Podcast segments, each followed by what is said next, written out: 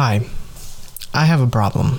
I can't seem to endure a creative project for more than nine weeks at a time. But thinking about my track record with vlogging and all that stuff kind of just really made me want to get back into podcasting as a means to just talk about politics, society, uh, general stuff going on in the world.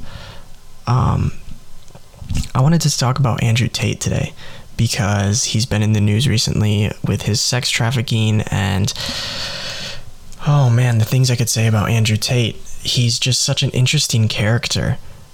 I think with the rise of social media, it was only a matter of time before the worst parts of our humanity were reflected and forced upon the youth that utilize these platforms. I want you to picture something real quick. Imagine you are a 14 year old boy on TikTok browsing your For You page, you have general anxiety, you aren't that sociable, and you feel rage for which you have no outlet for. You have a natural hatred for the world because you see it as so strict when all you want to do is what you want. Then you come across this Andrew Tate clip talking about how men should be more powerful in the relationship, men should make the decisions, men can cheat in a relationship, and it should be okay with the woman immediately your curiosity is piqued because these are things that aren't normally said uh, by society standards, right? You find he's respected with how he carries himself and his material possessions, things you can only hope to one day aspire to be or have. This is the groundwork for what would eventually be the most formative years of someone's late teen life. Andrew Tate is only the grand entrance to a psychotic world known as the manosphere which is essentially made up of men who want to focus on the reclamation of masculinity within relationships and societal standards, right? Which is fine if it were to stop there, but it doesn't. I feel like he represents a lot of what is harming young males today in society. This is not really a biography into the life of Andrew Tate, but more so his work, his rise to popularity through many means, and of course what he represents for so many of his tater tots. To my knowledge, and some of my most of my research, it was about April, Juneish that Andrew Tate started gaining notoriety. He, along the likes of Fresh and Fit, uh, really started to pioneer this wave of insecure men on TikTok, just disrespecting women and painting them with blanket stereotypes that, if were used on them, they would freak out and act dramatically. Immediately, lost men started gravitating and associating themselves with the type of persona and brand Fresh and Fit would advocate for. Things like putting yourself first as a man in the relationship. A girl in a relationship shouldn't have an Instagram, and men should be able to cheat, but not women. Now, it's important you make the distinction between Andrew Tate and Fresh and Fit. While Fresh and Fit's ideas were more radical, Andrew Tate's were blended with some form of motivation. Um, there was a specific moment uh, where Adin Ross, a famous Twitch streamer, was asking Andrew Tate for advice on how he can better improve himself. And Andrew gave some pretty decent advice, saying, you know, maybe you should go to the gym more. Um, and this this isn't bad advice. Yes, you should actively seek to be fit. You should watch what you eat, but blending it with a form of misogyny that basically is women shouldn't exist unless it's to fulfill the needs of the man that they are seeking is absolutely psychotic. Being an ex fighter, Andrew Tate is no stranger to learning how to play up a personality and put on a show. This is what makes him a scarily effective speaker, most certainly when speaking to young young fans among the ages of 12 to 18. You won't have to look far to find comments on a TikTok that say, While I don't agree with everything Andrew Tate says, he has some good ideas about motivation. This is primarily where you'll find Andrew Tate's cult of personality, which segues into my next point Hustlers University. What I find makes this strategy of marketing Andrew employs is how he makes it sound so easy. Just join the Discord and pick one of the many wealth creation strategies. It's only $50, and honestly, your mom won't notice that $50. Come on, bro, please, bro. Just please, I promise, give me $50. It's important to acknowledge that Andrew, while making a huge sum of his money from his hustling scam, it's not where most of it comes from. That is where the casinos and the cam girl services from Romania step in. So, besides potentially trafficking women for his webcam service, okay, author's note I wrote this script in when was this last edited? I wrote this script originally in July, July of 2022. And I have quote I have quote so besides potentially trafficking women for his webcam service and profiting off people's addictions in the script. So I'm basically I predicted Andrew Tate's arrest? Question mark. He really helps out entrepreneurial mindset alpha males, but does he? Because if he really wanted to help you, why would he charge you monthly to have access to a friend group? That sounds pretty beta to me, having to pay to have friends.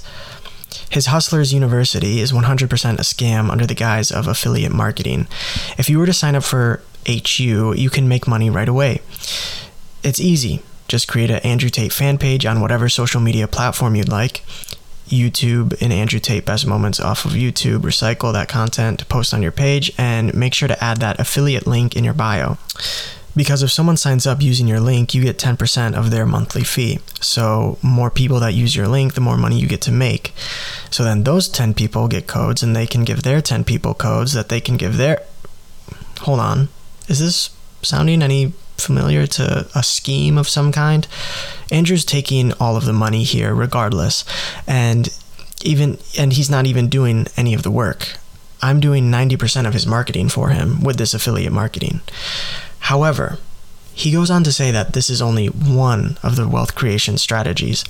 If you want to see how the rest are a scam, turn to the numerous videos made about Hustlers University. I'm sure you'll enjoy one of the several hundreds of course, the way Andrew talks about HU is nothing new. This has been done by Tai Lopez and every person who has sold a dropshipping course. But what makes Andrew funny is he says stuff like bottle war and sparkling war. To someone like me who's grown up on the internet and knows how to spot someone who just wants to grift you for your money, I could spot this from a mile away. But to a 14 year old who is upset at life, who wants to drastically change it, and they see Andrew Tate say, oh, it's so easy to get rich, you're wasting your time working hard, but then turn around and talk about getting a six pack should be hard because if everyone had a six pack, then it would be worthless, seems inconsistent. It's funny because at a certain point, a lot of what Andrew Tate says intersects and coincides with a lot of right wing talking points. Things about how men have become weak, negative stereotypes about women based on personal anecdotes, secret globalist organizations that force you to take a vaccine to turn you into an LGBTQ, whatever which thus leaves the audience with a roller coaster drop off into some of the most insane ideas ever presented.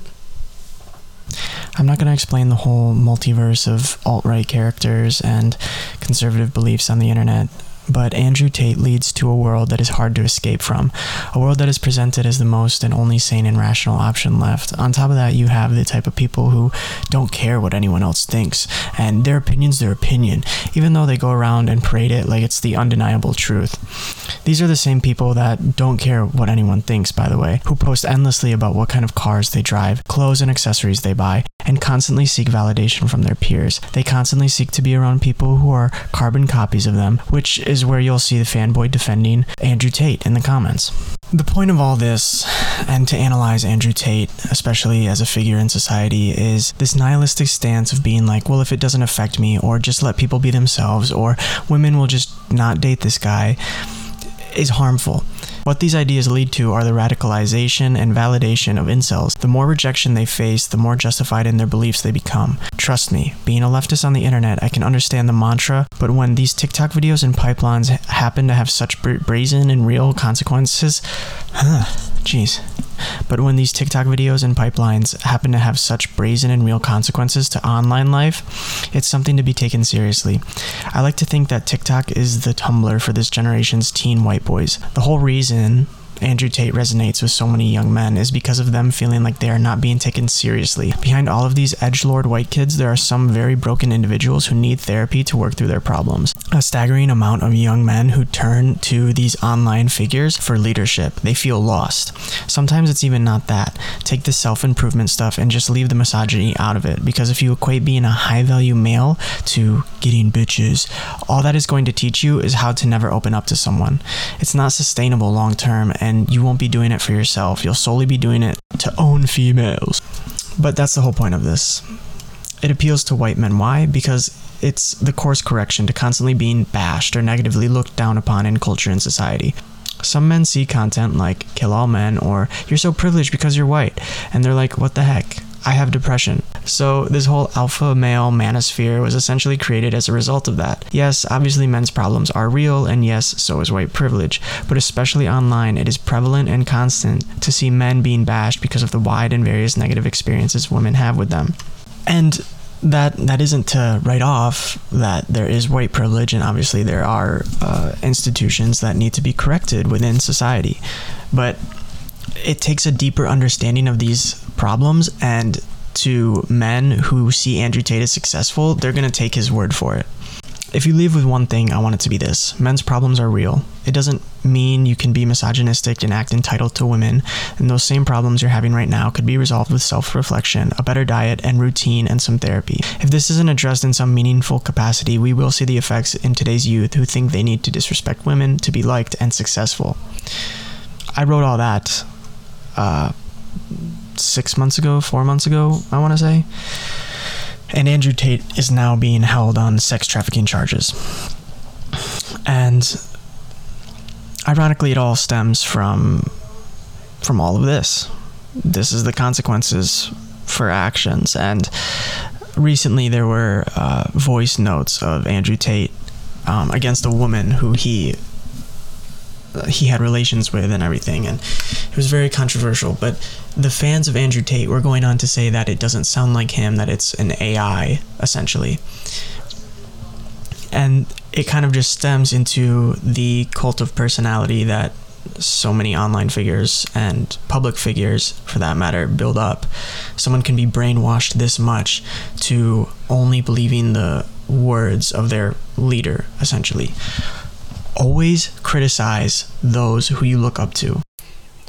Also, just wanted to add there's a great documentary that Vice made um, about Andrew Tate, and you should definitely check it out. It covers him extensively and why his beliefs are so wrong and so impactful to us as a society. Everybody can be wrong, no one is perfect. I can be wrong sometimes, right? And that's normal. Everyone is everyone is literally normal. But when you fall into this rabbit hole and the only person you like associating yourselves with are misogynistic men who if they saw the opposite of themselves they would be enraged by like it just doesn't make any sense. And there are so many people who are going to take advantage of you if you just have this simple black and white reflection on societal issues. There's so many people who can just tell you what you want to hear and you'll pay them for that. I don't really know how to end this um, I, I, wanted it to be a lot longer and stem into uh, Brazil's January 6th and Bolsonaro and the whole controversy around him. But I think I'm going to cover that in the next episode. So until next time, thank you.